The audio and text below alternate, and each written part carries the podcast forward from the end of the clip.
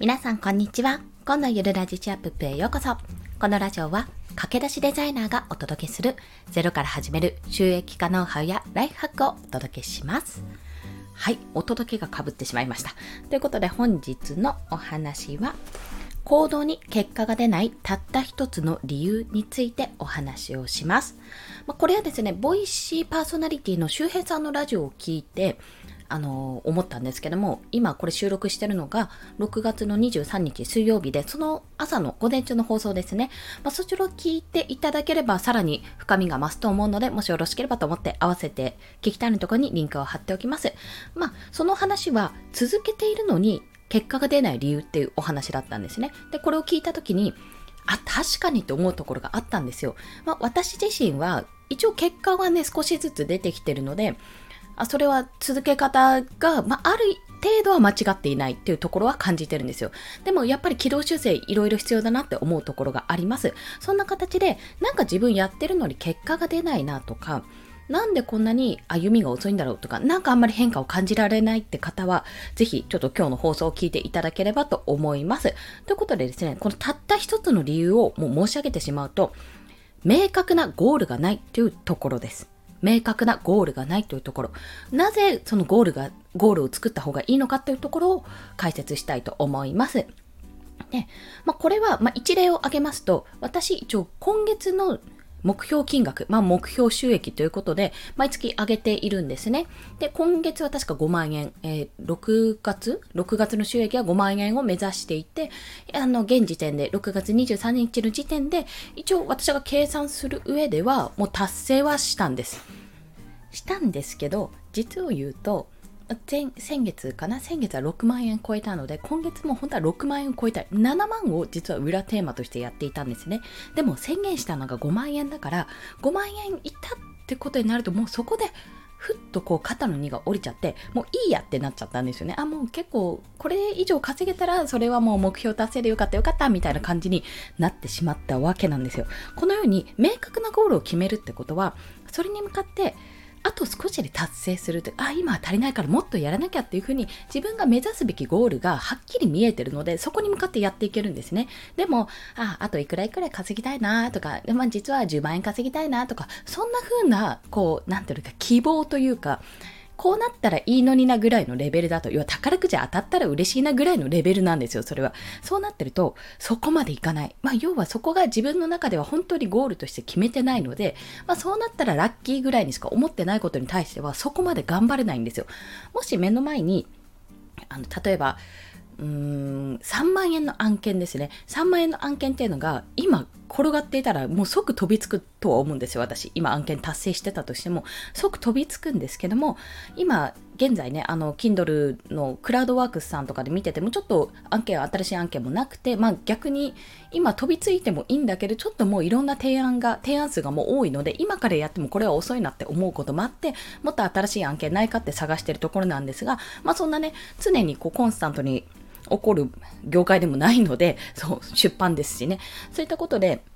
あの、今はクラウドワークスさんではないんですよ。で、もしこれが全然まだ達成してなかったら、まあ、今私、ランサーズにも登録してるので、ランサーズの方にもガツガツ行くんですよ。でもやっぱりそこまでしてないってことは、あ、もうある程度達成したからいいやって思っちゃってるからなんですよ。これ、自分の戒めです。次回の放送なんです、今回。なので、皆さんがもし、なんかコツコツ毎日、例えば写経をしているとか、例えば音声配信をこうやって続けているとか、例えばツイッターをしてるってやったとしても、なんか結果が出ないな、なんでフォロワー数伸びないんだろうとか、なんで再生数増えないんだろうって思っていたら、それはおそらくですけども、じゃあ例えば、うんと音声配信で言ったら、今月はフォロワーさん、新しいフォロワーさんプラス30人を絶対する。まあ、要は1日1人増やすっていうふうに目標を立てているとか、あと来年の1年後には1000人突破するとか、そういった明確な目標がないので、具体的に、じゃあ1日1日何人増えていけばいいのか、じゃあどうしたらいいのか、そのためにな、なんで増えないのかって分析を繰り返さない。そして試行錯誤も繰り返さない。どうしてダメだったか、じゃあその結果からこれを変えてみよう。変えてみて結果はどうだったかっていうことをやっていかないから、ただただ日が過ぎていく。ただただやることをやっていって、そこに変化も分析も行ってないので、結局は結果が出ないということになってしまうんですね。なので、もう手っ取り早い方法は、明確にゴールを作っちゃうことです。でもしあの先々例えば1年後うん、1年後独立する。じゃあ独立するだったら月にいくらあったらいいのか。この月にいくらすごい重要ですからね。そこから結局、あの、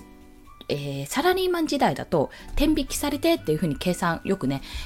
手持ちの金額を計算するにはっていうことで、まあ、あの実際の額面かける0.7とか0.8とかやると、まあ、7割、8割ぐらいで、だいたい手が、えっ、ー、と、手持ち手取りか、手取りの金額が計算できるよって。あれ？そうだっけ？うん、あってたと思う。まあ大体それが0.8ぐらいかな、8割ぐらいかなっていうふうに見られて計算できるよってことを言われてたと思うんですけども、これ個人事業主になったら、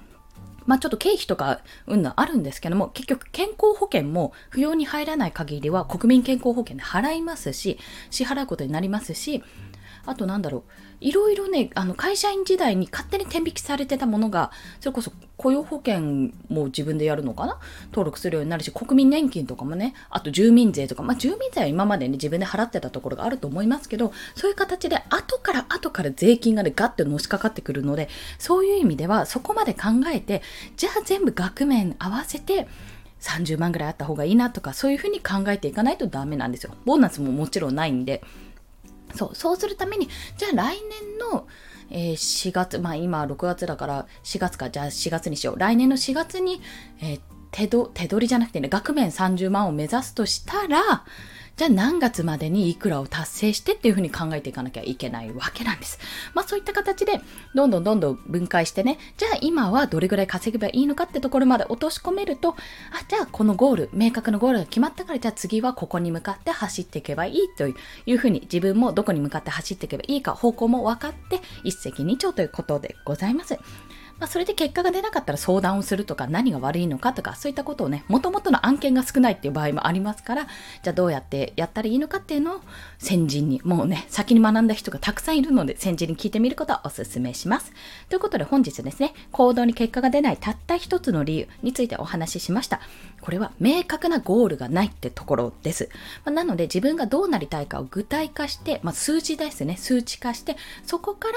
分解、じゃあ1ヶ月後にはこう、2ヶ月後にはこう、3ヶ月目にはこうってことを具体的に決めないと、やっぱりどっかでこうなりたいなぐレベルだとならないし、やらないよっていう私の経験談をお話しさせていただきました。ということで合わせて聞きたいは、こちら冒頭でもお話ししましたが、周平さんの Voicy ですね、続けているのに結果が出ない理由という放送がございます。なんと耳が痛いお話だろうというところなので、もしよろしければお聞きください。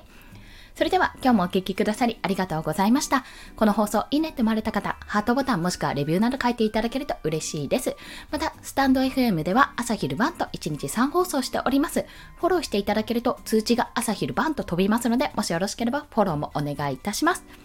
ということでですね、本日も一日頑張っていきましょう。コンでした。では、また。